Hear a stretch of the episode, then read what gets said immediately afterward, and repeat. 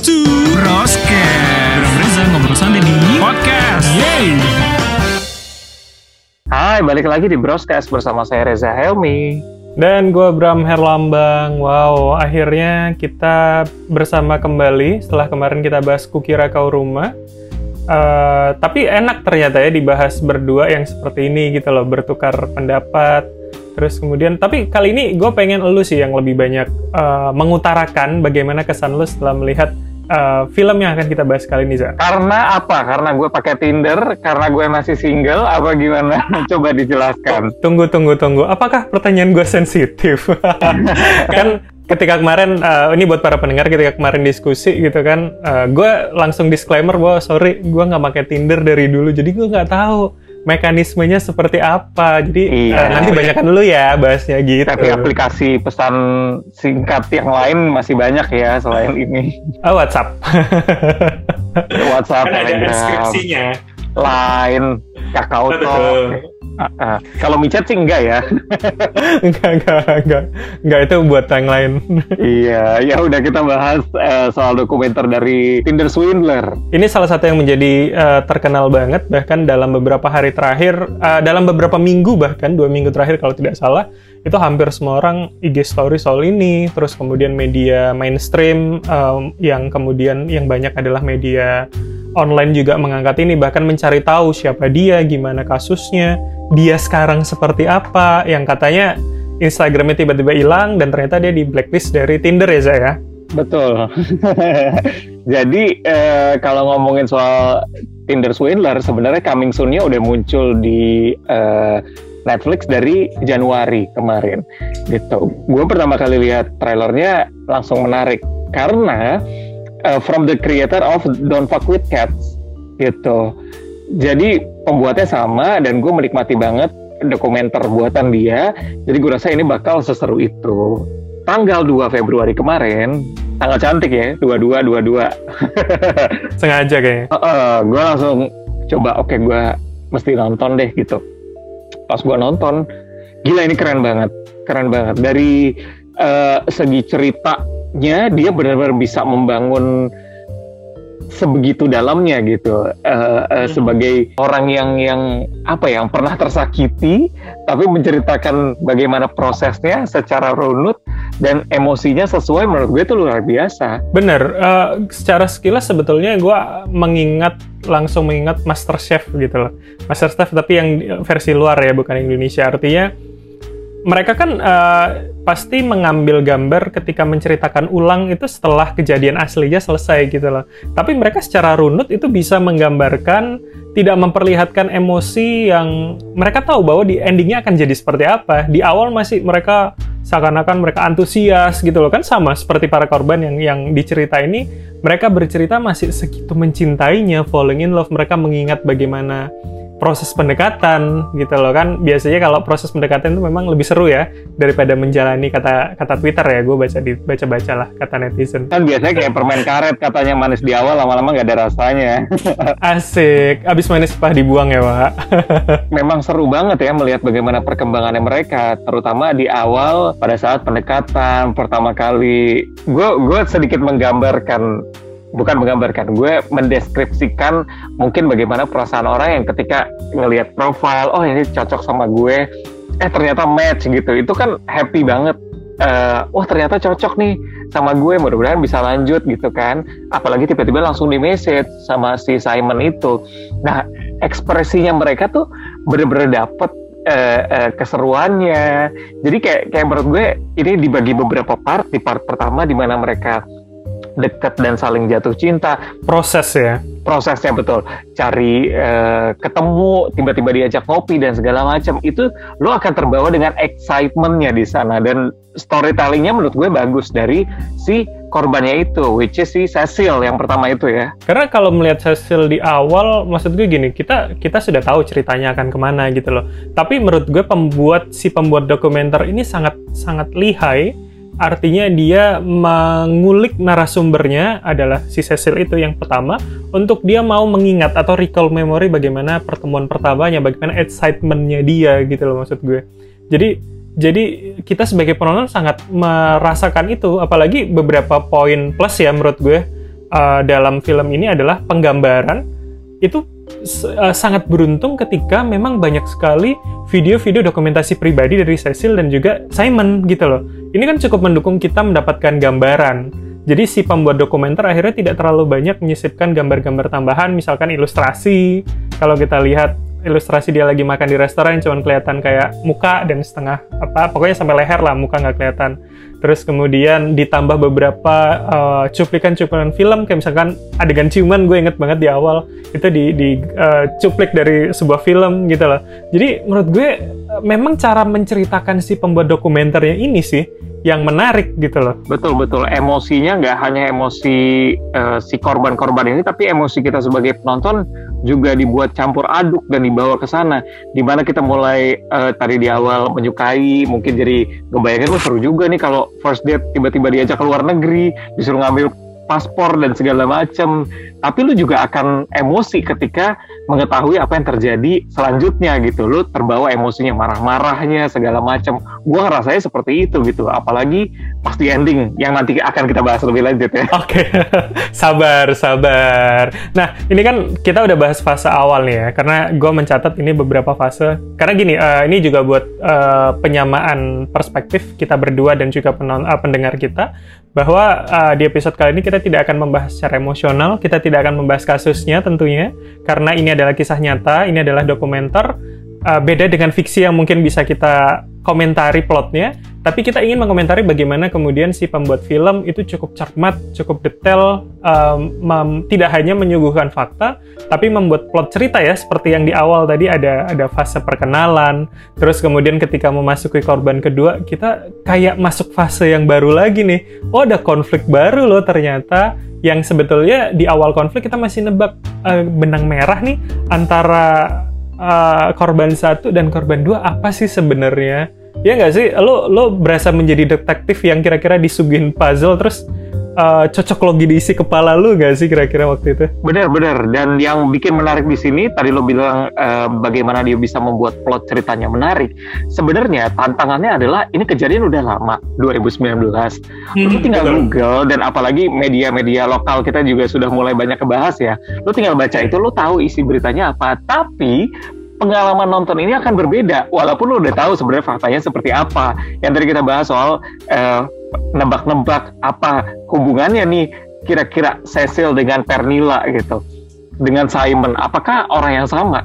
Terus dari segi timelinenya sebenarnya gimana? Apa yang terjadi urutannya nih gitu? Lo akan dibawa perjalanan uh, yang sepanjang jalannya itu menarik gitu. Ibaratnya lo pengen mm -hmm. pergi wisata ya. Lo nengok kanan kiri lu menikmati banget perjalanannya sampai menuju ke tujuannya gitu. Nggak nggak ya yang cuma bengong-bengong di jalan doang eh tapi gue lupa. Ketika ketika uh, Ternila sudah muncul tolong uh, uh, ingetin gue ketika Ternila sudah muncul apakah Cecil itu sudah di fase yang dimintai duit sudah dikirim gambar apa si siapa namanya?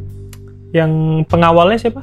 Peter Alex lupa gue Oh my god, gue lupa lagi sih buat. Ya itulah apa ya betul. Pokoknya pengawalnya ketika udah berdarah dan segala macam itu kan sebenarnya awal konflik ya, awal konflik akhirnya ini. Seingat gue sih udah. Sudah ya. Jadi jadi maksud gue kita memang disuguhi oleh beberapa premis dari korban satu, tiba-tiba muncul korban dua yang kita akhirnya memang saling menghubungkan gitu loh. Walaupun sebetulnya yang menarik adalah uh, digambarkan ceritanya mereka tidak sama polanya ya. Walaupun maksudnya pola pendekatannya gitu loh satu dijadiin pacar calon istri satu ya udah temen aja menariknya di situ apalagi tadi kita jadi menebak-nebak nih oke waktu sama Cecil dia bilang dia akan ke Amsterdam Pernilla tinggalnya di Amsterdam. Apakah mereka ketemu sebenarnya gitu? Dan ternyata benar ketemu kan? Dan ini nggak sih, lu sudah sudah menebak bahwa Simon uh, ke mana-mana tiba-tiba ada di kota ini, di kota ini ternyata memang setiap tempat kayaknya dia memang punya punya pacar gitu loh. ya, menemui pasangan yang lain gitu. Hmm. Tapi tapi memang yang gue bilang tadi bahwa perjalanan menuju endingnya benar-benar menarik sehingga sepanjang satu jam lebih ini lu benar-benar gak bosen, lu benar-benar menikmati banget. Itu yang membuat Tender Swindler ini tetap bertahan di top 10 di banyak negara. Nah, menurut lu seberapa ini sih seberapa uh, berpengaruhnya dua narasumber yang cukup ekspresif kalau menurut gue ini untuk kemudian menyampaikan pesan uh, kepada kita sebagai penonton akhirnya kita mempunyai theater of mind sendiri, Za? Itu luar biasa menurut gue. Tapi tadi di awal kan kita juga sempat bahas ya mengenai hmm. uh, bagaimana proses dia menceritakan ini. Well, ini kan kejadiannya cukup lama gitu dari 2019 lalu dan mereka sudah terbiasa untuk menceritakan uh, kejadian ini. Ibaratnya kalau lo putus sama pacar aja juga lo cerita ke temen yang A, temen yang B, temen yang C gitu. Pertama mungkin masih ekspresif, nangis, nangis sampai segala macam. Lama-lama udah biasa ceritanya, udah tahu ceritanya, udah lebih tenang, lebih lebih bisa mengatur emosinya gitu. Yeah. Dan ini juga terlihat gitu ketika memang uh, Pernila terutama ya Pernila menceritakan babak kedua ini uh, dengan tenang, bagaimana di awalnya ketemu dengan Simon, di akhirnya temenan dan segala macam. Berbeda ketika uh, Pernila sudah menghubungi Fiji. Fiji itu media yang melaku, melakukan peliputan ini ya. Uh, dia langsung nembak ke Simon. Gue tahu lu siapa? Udah jujur aja dan segala macam.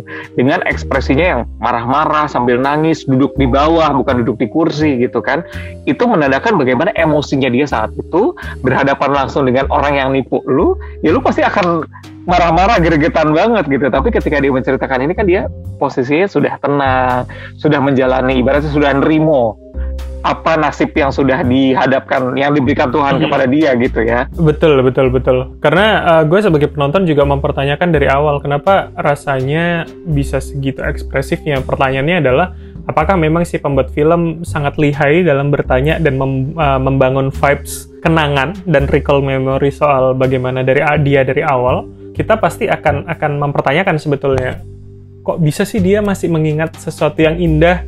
Dia masih me menyematkan tanda love untuk nama Simon gitu loh. Karena kan di salah satu bagian dia cerita ya karena gue pengen dia gue masih berharap dia akan menjadi seorang yang yang gue impikan gitu. Nah itu yang menurut gue menarik juga digambarkan sih hal-hal bumbu-bumbu kecil itu akhirnya membuat kita sangat terlarut sebetulnya dalam sisi emosionalnya. Kita kan sebenarnya banyak melihat melihat uh, apa ya film dokumenter lain yang kemudian memang berfokus pada kasusnya bagaimana penyelidikan investigasi polisi misalkan atau wartawan seperti di sini.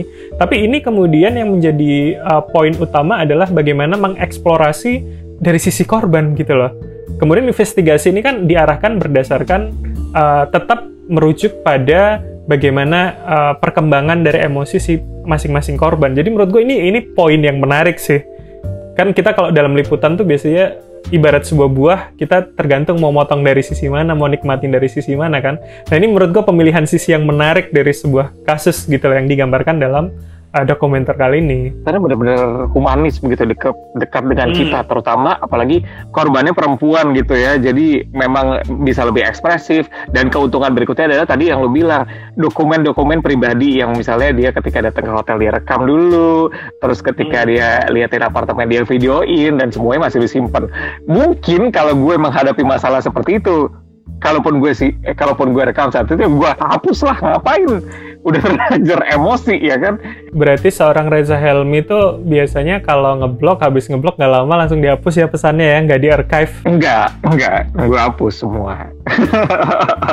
Ya, itu itu ini sih. Tapi itu menarik ya ketika ketika uh, Cecil di awal memberikan seluruh chatnya yang katanya sampai 400 halaman ke pihak media gitu loh. Benar. dan dan semua adegan itu diulang rasanya. Gue nggak tahu apakah itu memang diambil ketika proses investigasi tapi maksud gue uh, mereka mengulang uh, melihat uh, print out dari si chatnya, terus kemudian mereka seakan-akan masih mencari data sambil ini. Itu penggambaran ilustrasi kalau kita bahasa kita biasanya.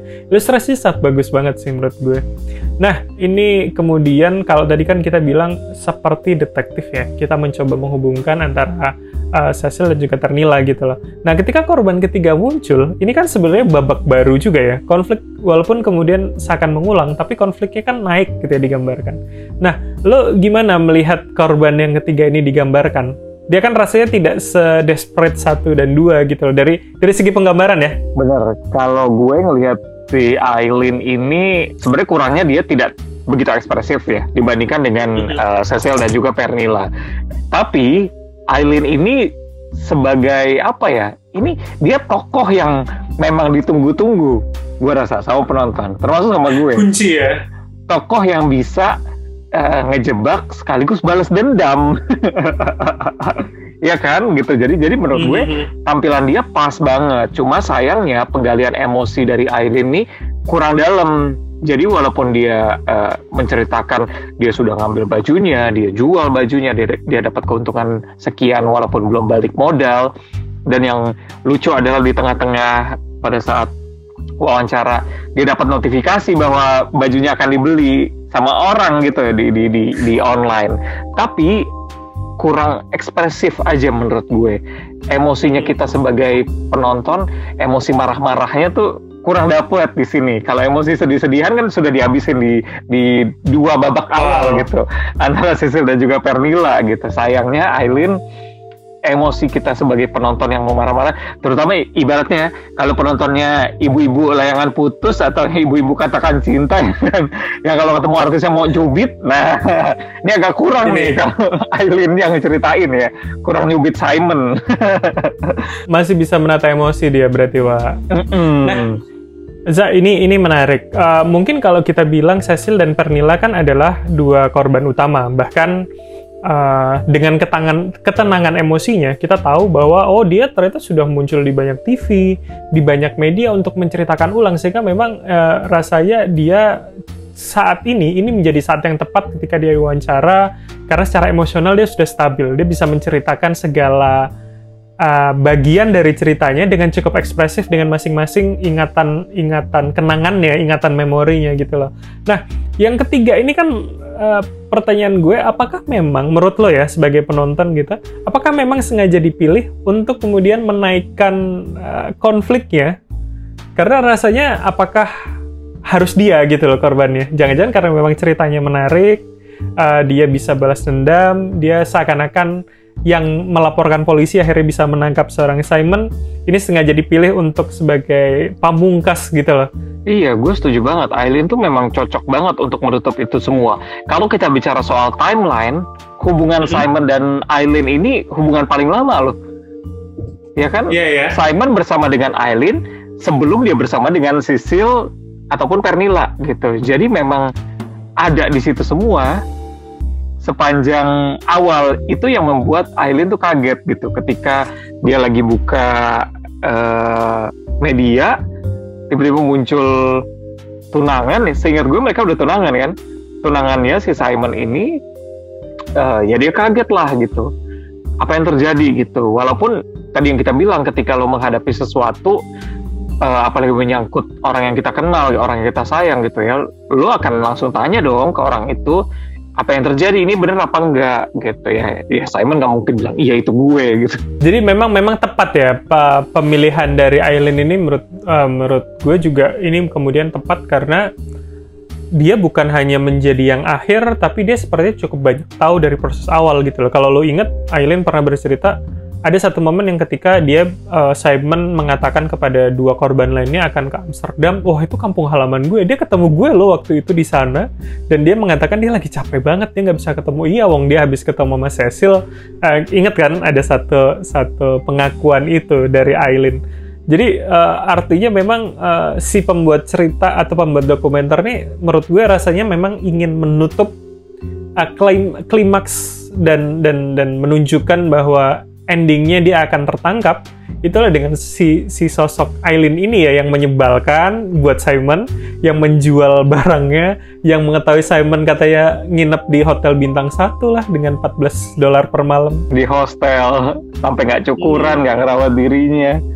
Benar-benar. Dan yang satu lagi yang bisa gue apresiasi dari dokumenter ini adalah eh, penjelasan timeline ya di mana mereka sebenarnya saling berhubungan satu sama lain dalam satu garis waktu tapi memang tidak dijelaskan dari awal gitu itu emosi yang dimainkan lagi-lagi eh, luar biasa sekali eh, menurut gue sih Za, eh, sebagai penonton dokumenter lo tadi membandingkan juga dengan Don't Fuck With The Cats gitu kan.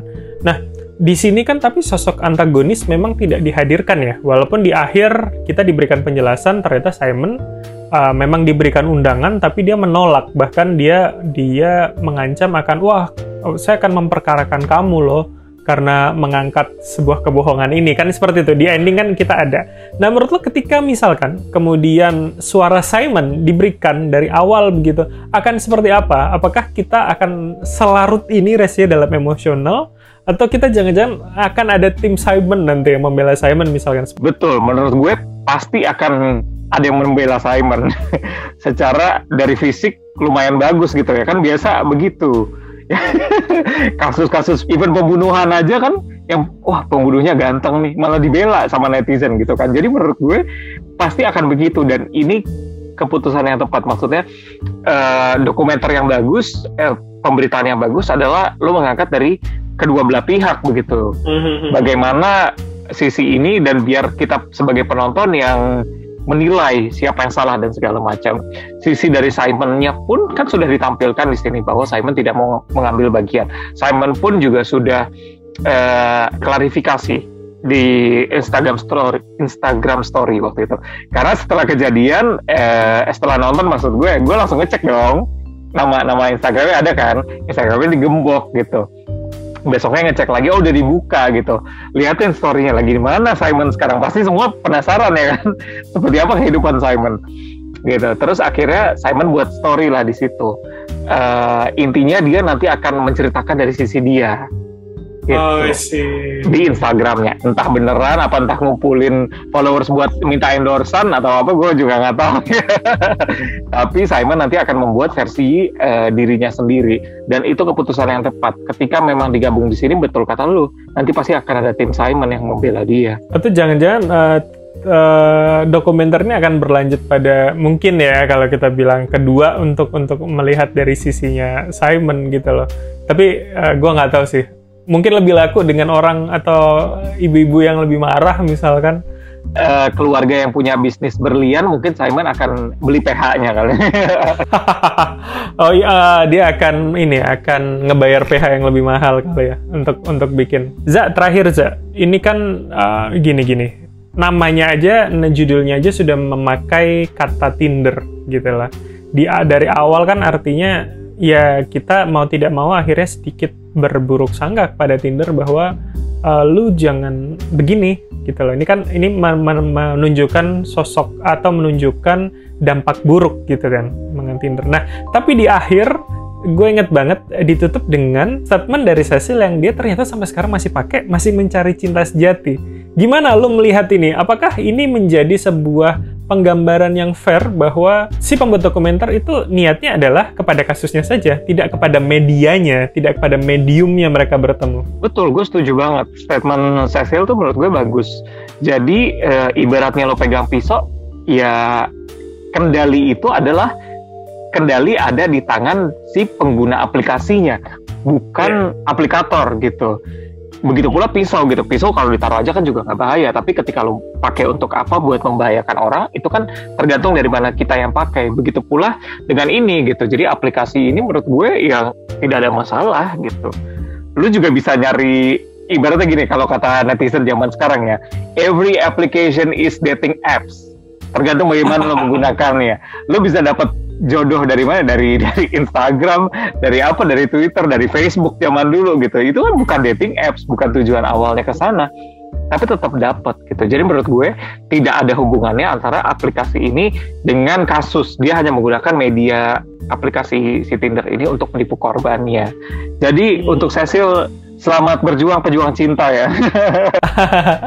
Bener, artinya memang uh, cukup fair ketika di film digambarkan seperti itu ya. Dan maksud gue ketika ada juga penjelasan oh Tinder telah memblacklist si Simon itu artinya memang dia memberikan ruang kepada Tinder untuk seakan kan membersihkan nama gitu loh. Bukan ini bukan salah aplikasinya, ini salah penggunanya gitu loh. Jadi kita sebagai orang awam juga tidak akhirnya menyalahkan pihak yang sebetulnya memang tidak terlibat, hanya diper, dipergunakan saja. Betul, betul, betul. Setuju banget gue. Panjang banget bahasan kita dan menurut gue sudah cukup uh, lengkap gitu kita melihat dari sisi bagaimana kemudian uh, dokumenter ini di dirangkai, kemudian diceritakan. Uh, terakhir kali aja mungkin dari lu kalau boleh gue tanya, lo lebih suka dokumenter yang seperti biasanya, yang menyuguhkan fakta-fakta ya sudah dijembreng aja, digelar aja, atau yang seperti ini akhirnya kita melihat ini seakan-akan seperti seperti drama juga gitu loh, penggambaran plot dari penceritaannya gimana sih? Gue lebih suka yang seperti ini karena emosi dari kita juga dilibatkan di sini. Lu bisa larut ke dalam dan lu akan lebih eh, respect terhadap korban dan bisa dijadiin pelajaran hidup juga gitu. Ketika memang dokumenter yang hanya menyajikan fakta saja, well itu bagus, itu nggak salah, tapi mungkin bukan selera gue. Thank you Za, kita udah ngobrol di episode kali ini, seru banget.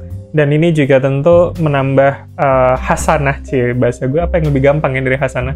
Intinya adalah eh, film yang kita bahas nggak cuma drama, tapi kita mencoba melihat dokumenter dari sisi yang berbeda dan mencoba tidak larut dalam sisi emosionalnya. Betul, harapan gue ke depannya sih semoga dokumenter di tanah air ada yang sebagus dan seekspresif ini. Kita tunggu dokumenter original Netflix nanti ya. Oh, oke oke, semoga ada, semoga. Dan kasusnya semoga gede. Kalau begitu saya Reza Helmi pamit. Gue Bram Heromang pamit, sampai ketemu di episode mendatang. Bye.